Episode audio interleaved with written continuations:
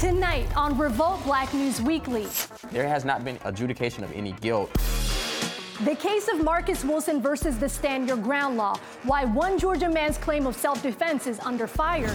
And is the law more biased than just? It's more normalized that you can be in fear of a black person just because they're black. Then, the bold case to legalize marijuana at the federal level. We need to make sure that the education is happening, that folks know about this. What will that look like from one unapologetic political hopeful pushing for the legislation? Jussie, how does it feel to be free? Jussie Smollett out of jail and into the studio. What his new track is saying about his innocence. I think I'm stupid enough to keep my reputation? Plus, monogamy or not. I am satisfied mentally, physically, financially. How the black community is putting a new twist on hooking up and marriage. You're opening yourself up to individual multiple relationships. All that and more as the Black News Revolution starts right now.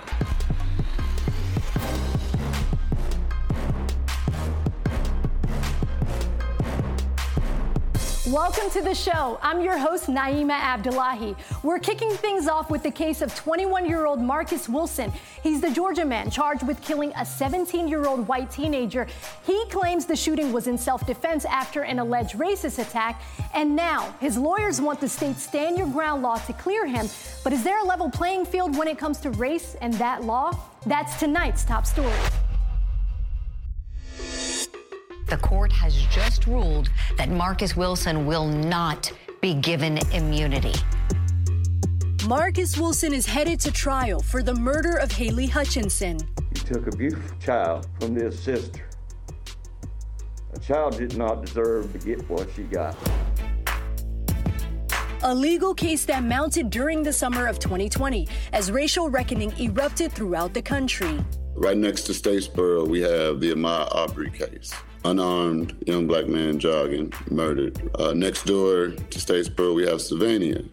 Julian Lewis, who was an unarmed 60 year old black man who was murdered in 1.6 seconds. And we had to fight to get justice. If you fear for your life, either they want you to be unarmed and just go six feet under, or they want you behind bars for the rest of your life. No justice!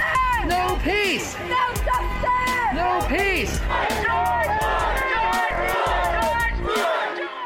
On the night of June 14th, Marcus Wilson visited his girlfriend Emma in Statesboro, Georgia, nearly three hours southeast of Atlanta. Their lives changed forever during a drive from Taco Bell. Uh, I remember saying no. I was scared. It's a very scary situation. A truck with five white teens, among them 17 year old Hutcheson, began pursuing the young couple. The guys in the truck were hanging out the window, throwing cans all kinds of ways, flipping them off, and swerving at them.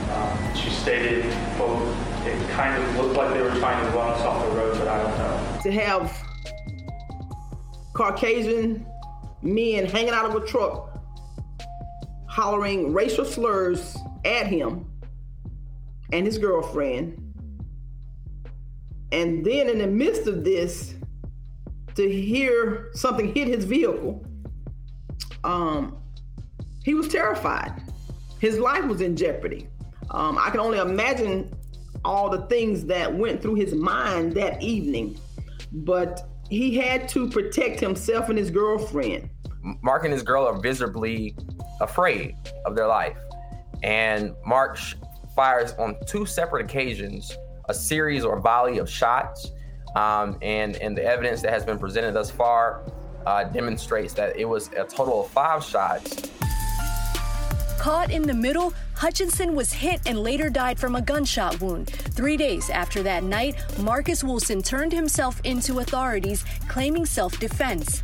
We're very sympathetic with Haley's family, you know. I mean, she didn't deserve what happened, but neither did Mark. He didn't deserve to be put in the position for that to happen. He remained in jail for more than 600 days with no bond. The facts are they were trying to run this man off the road. They were throwing things at his car. But what we do know is this young man protected himself. We know that this young man feared for his life. And, and we know that I would rather us be in trial fighting for Mark Wilson than us being at his funeral mourning Mark like we did Ahmaud. The case presents an argument over stand your ground laws throughout the country, which is currently active in Georgia. I don't know what my pastor did, but I do not see or hear him to do or say anything. We won't go until Mark comes home. The fact Mr. Wilson's anger appears to have overtaken him. Court finds that the defendant poses a significant threat to persons in the community. Back in February, the recusal of Judge Muldrew was ordered in the case, leaving many wondering if Marcus Wilson will receive a fair trial in a few weeks. The fact that you know the law enforcement officer even took photos of the vehicle with the open containers of alcohol in their car, and not one of them was even so much as cited for a single crime. And we've seen testimony and, and folks, you know, talking about drunk driving and how it is reckless and uh, indefensible. But we have sworn testimony as well as a written affidavit suggesting that they not committed not just one, but two, but three different offenses within the span of the incident that that took ultimately Haley Hutcheson's life. That's my cousin, you know. That's not my black cousin. That's my cousin. If the roles were reversed and that was a truckload of black people attacking a white person and just say for instance it was me and I fired off a shot, I don't think I would have been arrested. Joining me to discuss the legal battle of Marcus Wilson are legal analyst Bernarda Villalona and former president of the NAACP Georgia chapter, Reverend James Major Woodall. Thank you both for joining us. Let's start with you, James. What makes stand your ground cases like this one difficult to navigate? Well, first, thank you for having me. Uh, when you think about stand your ground, particularly here in Georgia, the way the statute is written, it is very difficult for one, for people who are not lawyers and legal experts to be able to understand what that actually means. But two, the standard of proof is not necessarily on the state to prove that a person is, is uh, immune from prosecution. Rather, it is actually the burden of the movant or the person who makes the motion to be able to grant immunity or be given immunity under Georgia stand your ground law. And so when you think about, you know, whether there are, you know, very exceptions within Georgia's rules around what a person can do, there's this question of a duty to retreat, and Georgia does not have a duty to retreat, and so that's one of the difficulties that we have because it literally legitimizes uh, in some instances racial violence. And so that's one of the things that we're taking up to really understand mm-hmm. and investigate the impact that that law has. And specifically in this case, the judge made a decision to not grant um, immunity. He says this does not meet the burden of proof for obtaining immunity. Let's break it down, uh, Bernardo. Why do you think the judge made this decision?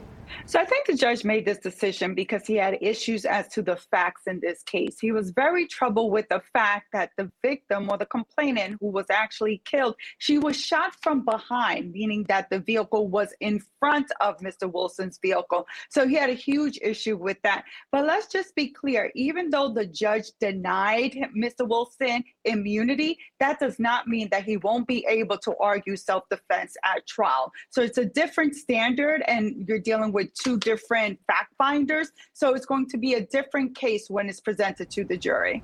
One conversation that is also coming up is there's a comparison, you know, when we look at the um, Kyle Rittenhouse case or George Zimmerman or other high profile homicide cases, claims of self defense led to not guilty verdicts. What do you think will happen in this case as we also view the landscape of those cases? Go ahead, James. Well, one thing that you have to take in consideration is during the immunity hearing process under the new judge, um, there was not an autopsy presented in evidence. There was not a reenactment of a scene that was presented in evidence. And so when you, when you talk about the positions of the vehicle, it is very in, impossible for a person to be able to, uh, you know, make a determination based on testimony alone, which is exactly what was in the immunity hearing. And so we, we look forward to seeing all of the evidence come out. And in fact, you know, as the prosecutor should be given, you know, evidence over to the defense. We want to make sure that that process takes place because, again, transparency in the legal process is a priority for us. But also, in addition, one of the things that the judge said, which was very interesting to me and to all of us who are advocating in this case, is that the judge said the very the first four shots that Mark shot from his firearm on that night were justified, and he was reasonable uh, in doing so. But it was the fifth shot, the one that ultimately landed in the head of uh, Miss Haley Hutcheson was the one that was not justified. And so, and the is, reason why he said that was at that point, according to the judge, that vehicle was traveling in front of his car, so it no longer presented danger. From what the judge is saying, th- are you correct. saying, regardless of which shot it was, that he should have still been granted immunity? Well, it's impossible. Again, the, the standard of proof is on the movant. Okay. And the, the fact that there was not evidence presented before that judge to be able to make a determination otherwise, I can understand why that judge would make that determination.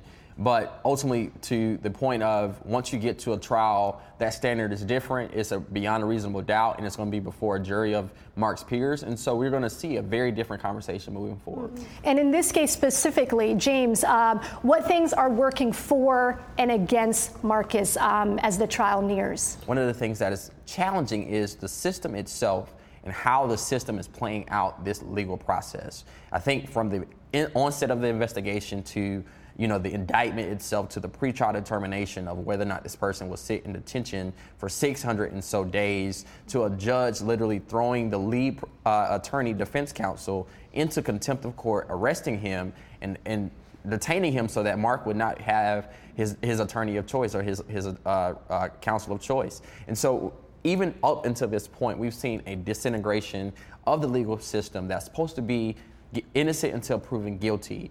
You know, there has not been any uh, adjudication of any guilt, yet Mark is still having to go through these processes. Imagine if there were there were no cameras, there were no like eyes on this case, there were no support, no resources.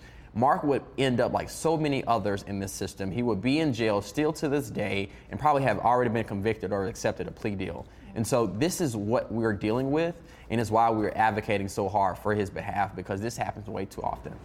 And that's exactly why we wanted to put more eyes on this case to report it here on Revolt Black News Weekly. Pre-trial hearing is scheduled for April 28, and we will continue following it. James, Bernarda, thank you both for really discussing uh, stand your ground laws and really discussing the details of this case and where it goes from here.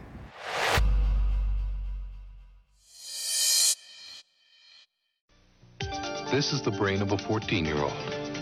So is this after smoking marijuana. If you use pot, you're not using your brain.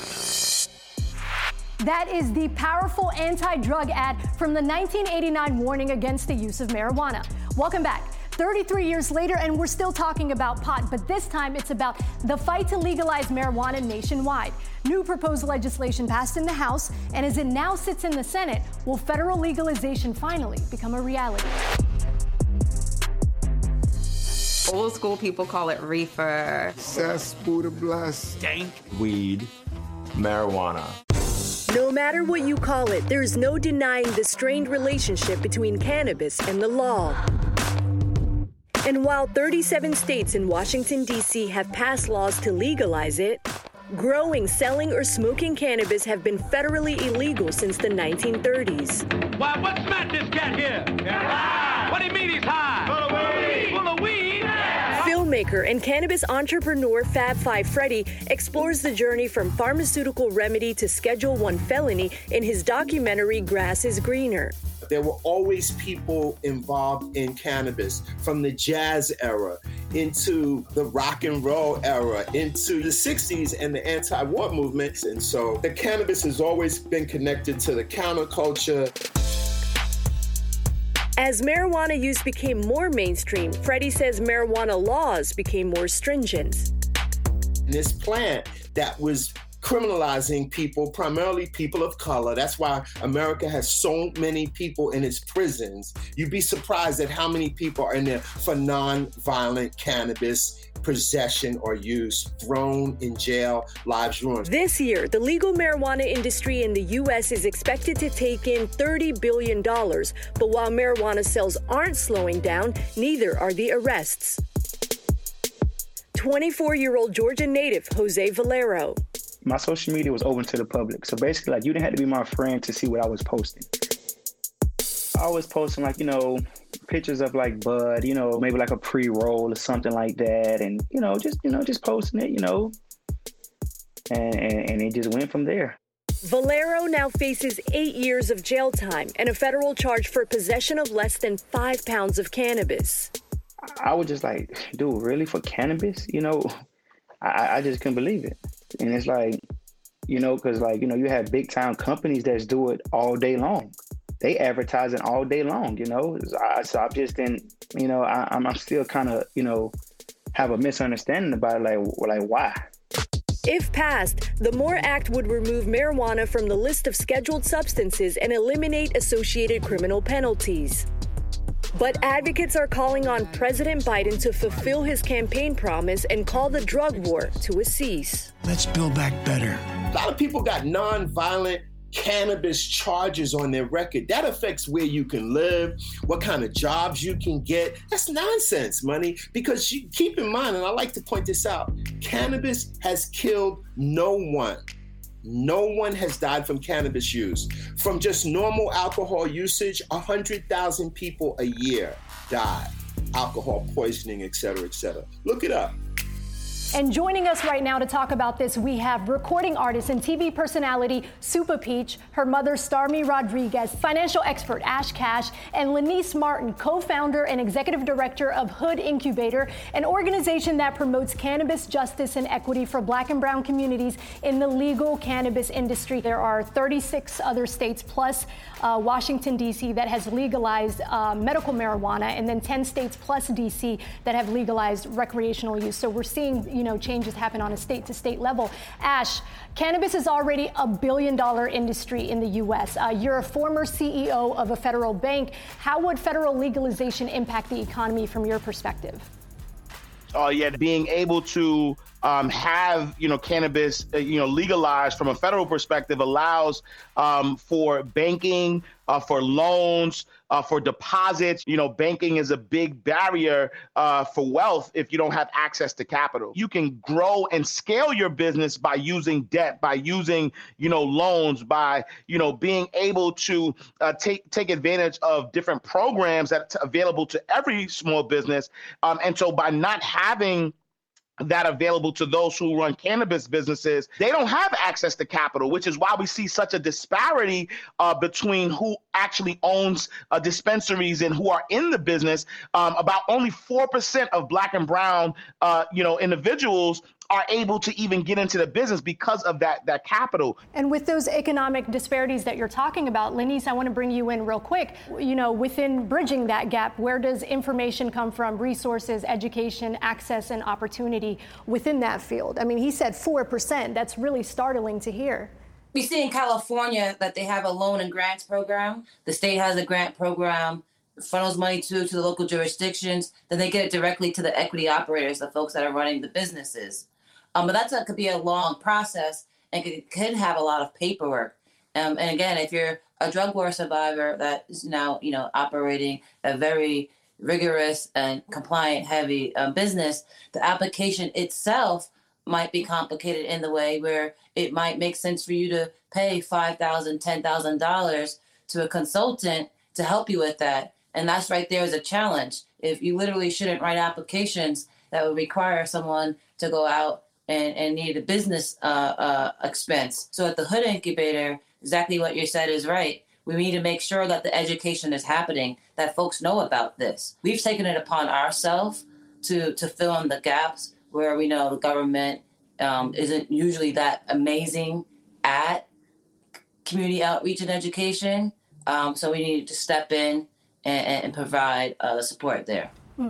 And that breakdown is important. You know, as we're talking about this bill, it's a two-parter. In one aspect of it, there, it, it, talks about legalization. In the other aspect of it, it talks about um, expunging prior convictions. Now, you've been outspoken about this, Supa, and your mother as well. As we're talking about it logistically, I want to humanize it and really bring your story in.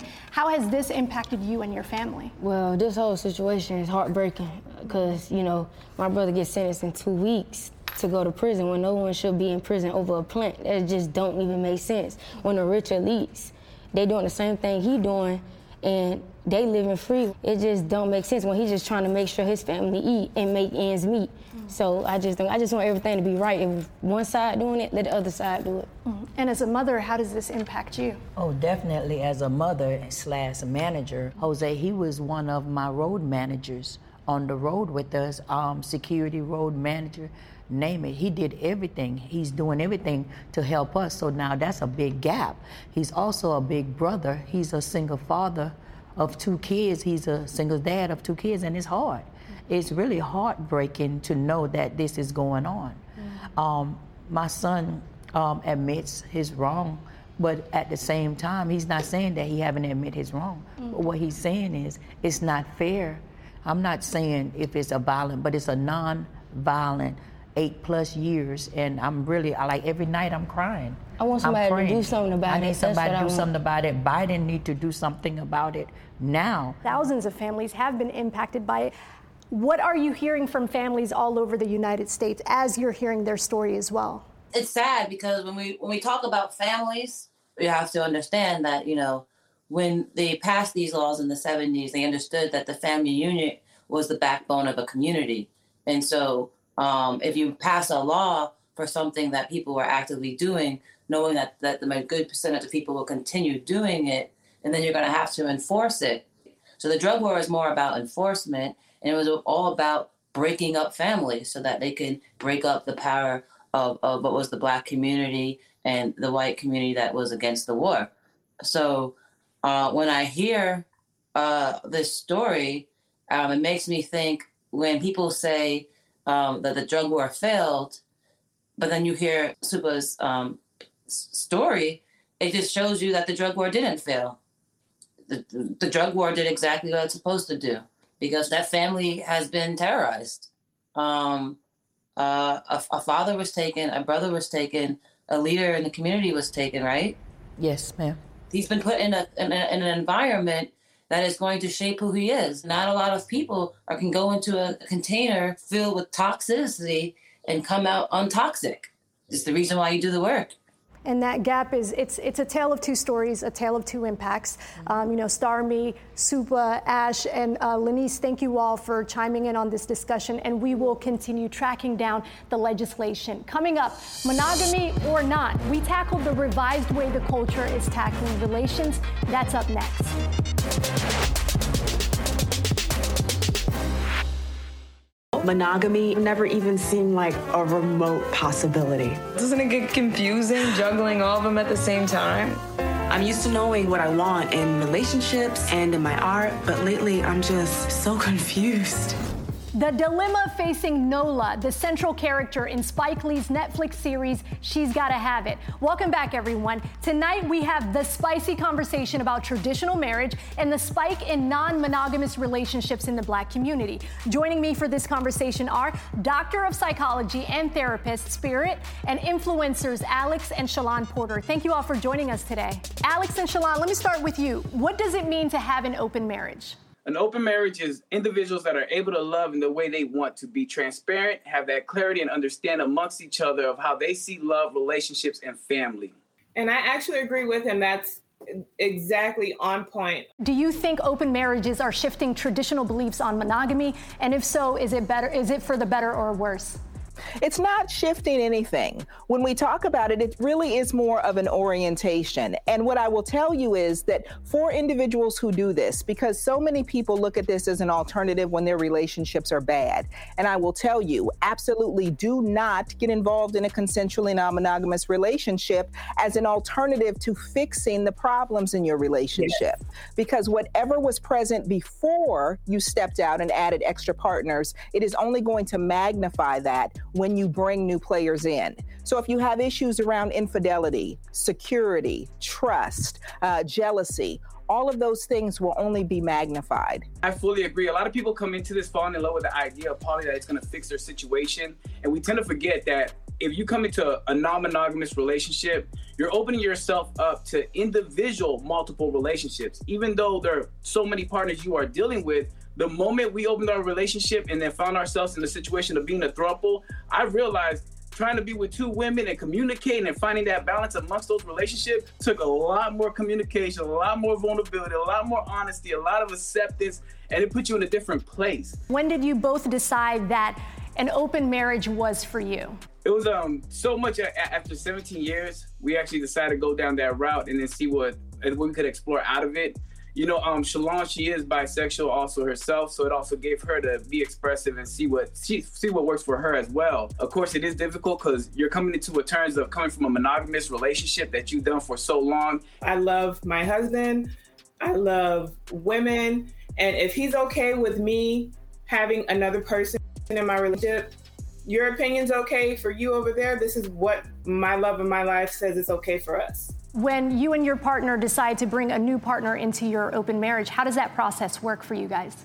Of course, you want to be transparent with each other and know that you're not doing it out of spite or just as an answer. Like I said, your relationship has to be stable. The foundation has to be stable because you're about to open something up into a new experience. And especially if you're unaware of it, you're gonna hit certain triggers in yourself. you don't know what's ever gonna react from jealousy, insecurity, and it could cause, it could be chaotic be transparent that you are not taking nothing away or judging them for that. They are less than, they are still who they are, but you're just expanding and wanting more. You're trying to add value to your family. What they're telling you is exactly what many people are doing. It's coming to the forefront for mm. a lot of mm. people who who otherwise had not heard of this type of lifestyle. So open relationships are just one form of consensual non-monogamy. You have swingers, you have monogamish, you have many different people who are living uh, as sexual minorities all across across this country. And to put it in some perspective for you, it is roughly 4 to 5% of the population, which is equivalent to the LGBTQAI plus community.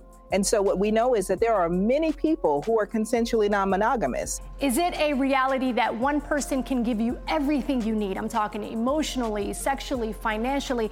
The reason why I bring this up is, you know, we also talked with DJ Envy and his wife uh, Gia. They've been married for decades, and they say, you know what, for us, one person is enough in all of those categories. One person can give you that satisfaction. It is I am satisfied mentally, physically, financially. I have a brother, a sister, a best friend, a lover, mm. a mother, somebody that's patient. She's she's my yin and yang. I agree. I think yes, but um, for me, the point to drive home is that you have to be realistic in your expectation. I know a lot of people that are looking for perfection and perfection doesn't exist. Everyone is flawed. So if you are realistic in your expectations, yes, you can find your quote unquote perfect person for you. That person can satisfy all of your needs. You know, uh, I think it's Tyler Perry that said the 80 20. You know, 80% someone can give you, you're still going to be missing that 20%. Me, I would depend on the individuals. You know, you can, whatever is for you, and you find in a healthy way for you, you can possibly feel I could fulfill that 20% within myself or find it within those around me, and I don't need another partner. So it really is uh, how, how it depends for you. I think people look for people to check all those boxes, but we as humans evolve. So that person who checked all those boxes at 22, at 32, they might not check all your boxes. So if they're still checking all those boxes at 32, that's your person. That it, that's how you feel. That's how you feel. But things change throughout the years. It doesn't have to always be that that person is your person you might be able to experience other people and bring them in and say, hey, this person, I thought I was for 13 years, but I just found out I like this over here too. Spirit, is monogamy a forced concept? Well, it's not that it's a forced concept, but it's an agreed upon concept. Mm. Monogamy didn't always exist. It's something that really, not until the 1920s did we really start to get into monogamy. But if you look at many cultures across the world, going all the way back to even agricultural societies, it is not abnormal for us to have multiple partners. I love to ask Christians, well, if the marriage bed is undefiled according to the scripture, if a husband and a wife are in agreement with what they're doing in their bedroom, are they really doing something that goes against their spiritual beliefs? And even in that, there's a lot of hypocrisy. I've had many of plenty of people who who their religious beliefs actually we were not friends. They don't want to speak to me. They call me all types of names. Like I've even had people tell me I need to go be saved. I need to be rebaptized. Like it, it, you you get the gambit of everything. I've been called Satan. Because I'm going to tell you, some of my consensually non monogamous clients are in the Word, are in the Scripture, are in the pulpits, mm. are yes. going to church every single Sunday, with their thirds and their fourths and their children that are created in multiple different alternative lifestyles. So we have to really get honest about who it is that is doing this. This is not just some outlier, some uh, hidden group of people who are into wild orgies or swinging from chandeliers. These are your doctors, these are your lawyers, these are your teachers, these are your bankers. Most individuals who are into consensual non monogamy are well educated professional people. The research tells us that one in four individuals, one in four. What's up, podcast land? It's your boy C. Diddy, one half of the realest podcast ever. Are you tired of the same boring, unoriginal podcast that lack depth, originality, and substance? Well, I got a solution for you. Join us here every Monday and Thursday on Revolt Podcast Network for the realest podcast ever, where we bring you the best in entertainment news, fashion, sports, music reviews, politics, and street culture with a mixture of the most powerful guests that you're going to find anywhere on the internet. Join us every Monday and Thursday for the realest podcast ever. Four will engage in some form of consensual non monogamy at some point in their adult lifetimes. So that means even though we are talking about it and we are judging people, many of us are doing it. And if it's not them, then it's somebody that they know because one in four, well, look at how many of us are sitting right here. And the idea of it, right? Uh, the idea of it, when you speak of infidelity and the religious people talk about it, they'll sit there and say, you know, if, let's pray on it and we can move forward on it. But the idea of saying, I don't need to consider this person as my side piece or mistress or anything like that, this is actually someone I'm taking on as a wife and, and creating a family behind this, it's instantly like, wait, that doesn't make no sense. So you get attacked behind it. Is it possible to rom- romantically love many if you haven't mastered loving one person? It's impossible to romantically love many if you haven't learned to love yourself. That part. well, and let's remember this too. Not everyone goes into open relationships or consensually non-monogamous, whether it's poly, whether it's swinging, etc., all for the same reasons. Some people are looking for sexual uh, excitement and in the form of recreation. Some people are looking for friendship. Some people are looking for uh, companionship. Some people are looking to have particular experiences or play out fantasies everyone is not doing it for the same reasons. And so that's why every single relationship is just as unique as a fingerprint. And it's important that that couple is on the same page. Every relationship needs to have its own rules, its own agreements from engagement to what's acceptable in those encounters to what we will do if ever one or both of us decide that this lifestyle is no longer for us. But the key in all of it is effective communication that transparency that your guests are talking about, and to never stop talking. Shalon, Alex, and Spirit, thank you all for being here and chiming in on this topic. Up next, Kennedy Rue has all the headlines, including why folks are going bonkers for Bridgerton in the entertainment remix. That's when we come back. Welcome back, everyone. Time to check the entertainment beat. And our very own Kennedy Rue is here, and she has her finger on the pulse of all the major headlines. Hey, Kennedy. Hey, Naima. Yes, a lot going on, including Bridgerton's record breaking viewership on Netflix. But first, Jussie Smollett's new song to declare his innocence is what tops the entertainment remix. Jussie's career will be absolutely fine. He, this is this in the long run look, my brother is one of the most talented, creative, intelligent individuals this world has ever known. And that is a fact. Spoken like a true brother supporting his sibling. And Jussie's brother Jocqui was on to something. Jussie, how does it feel to be free? Smollett is out of jail pending the appeal to overturn his five year sentence. The former Empire star was found guilty of lying to Chicago police about an alleged racist and homophobic attack. Out of the cell and into the recording studio, Jussie dropped a new song titled Thank You God, where he directly addresses his court case. People chasing that clout. Just remember this. This ain't that situation. You think I'm stupid enough to keep my reputation. He dedicated the track to people who kept it real, who kept it true. The actor reportedly will be donating profits to various organizations, including the Rainbow Push Coalition the Human and Civil Rights Organization. Netflix is setting records for your ratings. I know, it's crazy. Coming back with season two, with the expectation, um, I think there was some sort of feeling that you have. It's like second album syndrome, I think. People are a bit like, Is this going to go again? Your Majesty, may I present Miss Kate Sharma and Edwina Sharma?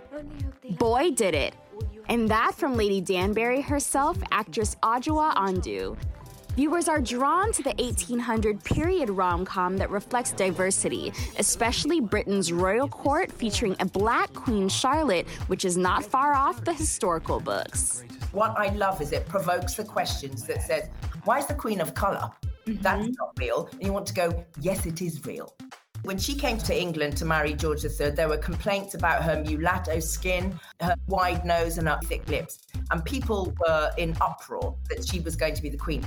A queen steeped in real history, from a queen of storytelling. After all, this is Shondaland. I think people want to be entertained. I think the joy of getting to watch a good program and be entertained and have something like Bridgerton to sit down to and escape with is important. We hear there's a spin-off for Queen Charlotte. You are correct. Um, it's called, it is called Queen Charlotte. Um, I'm so glad to be able to talk about it now. Um, it's a sort of origin story, and Shonda herself is writing this one. Um, and uh, so we're all really excited about that. You're going to see a young Queen Charlotte, you're going to see a young Lady Danbury, you're going to see a young Lady Violet, and you're going to see how the women you see before you in the main body of the Bridgerton series came to be. And Bridgerton shows little signs of slowing as the ratings continue to soar, capitalizing on the over 251 million sets of eyes when season two premiered. It's real. what? Lately, I've been working on manifesting my dreams, so when a guy in front of me ordering lunch had a Lakers lanyard on, I started talking ball with him. And today is the day he finally came through. Our baby boy has a job! What? we gotta celebrate. We should. We should make your favorite meal. No, no. It's a crazy experience that I can say I was able to be a part of. Jack gets a job. Miles Brown, who stars as the youngest Johnson son, is all grown up. And just uh, such a so many things I've learned from from growing up on this show. After eight highly acclaimed seasons in nine years, we are in the countdown mode to the Blackish finale. You can relate to so many things that we talk about. Producer Courtney Lilly and Miles joined us to talk about their remarkable journey and the future of the Johnson family as a lead up to that farewell episode. It's not a farewell. It's just like, you know, until I see you again.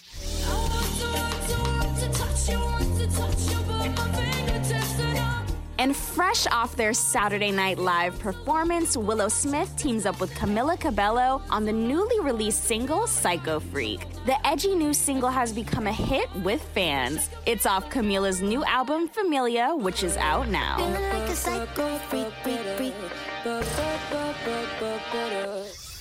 And since the slap seen and heard around the world, Jada hit the red carpet to support Power producer Shonda Rhimes along with Debbie Allen at the opening of Shonda's Performing Arts Center in Los Angeles. Thank you so much for that report, Kennedy. All right, when we come back, we shine the spotlight on our revolutionary of the week. Stick around.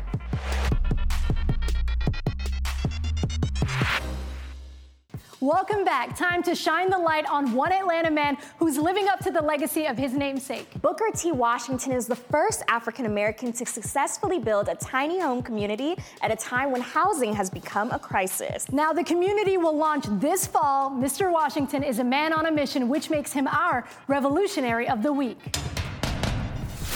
Modern design, solar power, and smart home technology.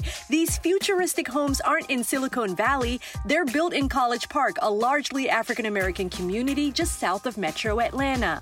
These homes will be able to give people luxury finishes or close to modern finishes but because of the size, we're able to afford those types of finishes. They're going to be getting uh, some sustainable home solutions like solar panels or solar shingles, as well as smart home entry, video, and remote Wi-Fi access to their homes. Uh, homeowners are going to get access to online uh, financial literacy education through an embedded uh, tablet. Booker T. Washington.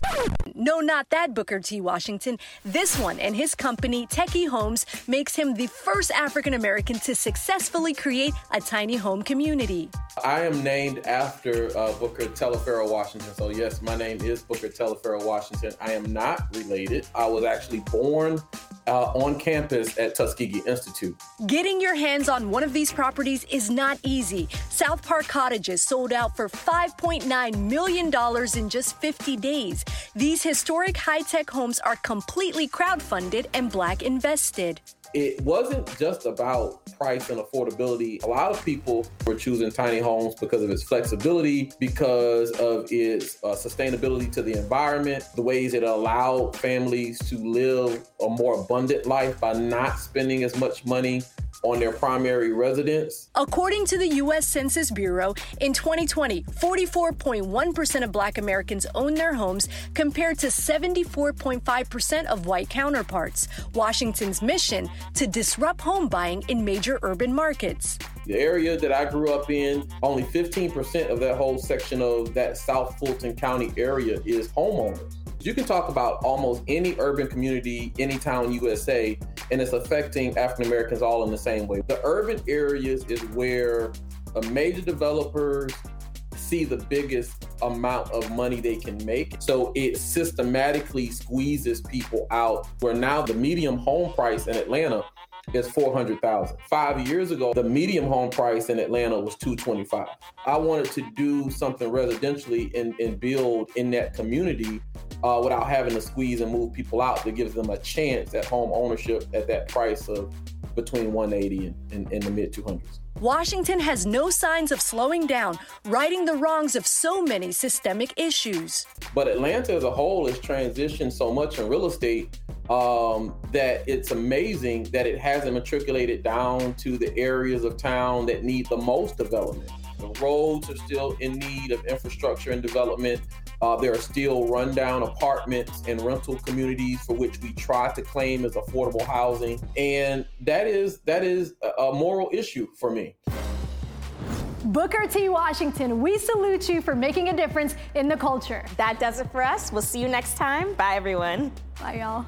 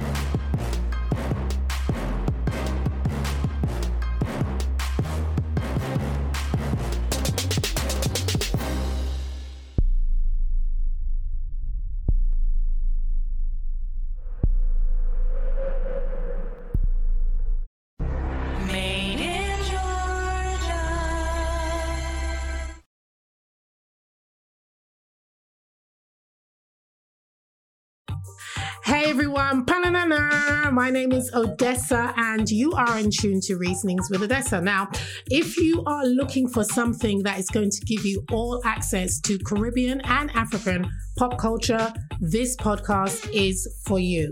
Reasonings with Odessa is brought to you exclusively by Revolt Podcast Network, anchored in hip hop and powered by creators.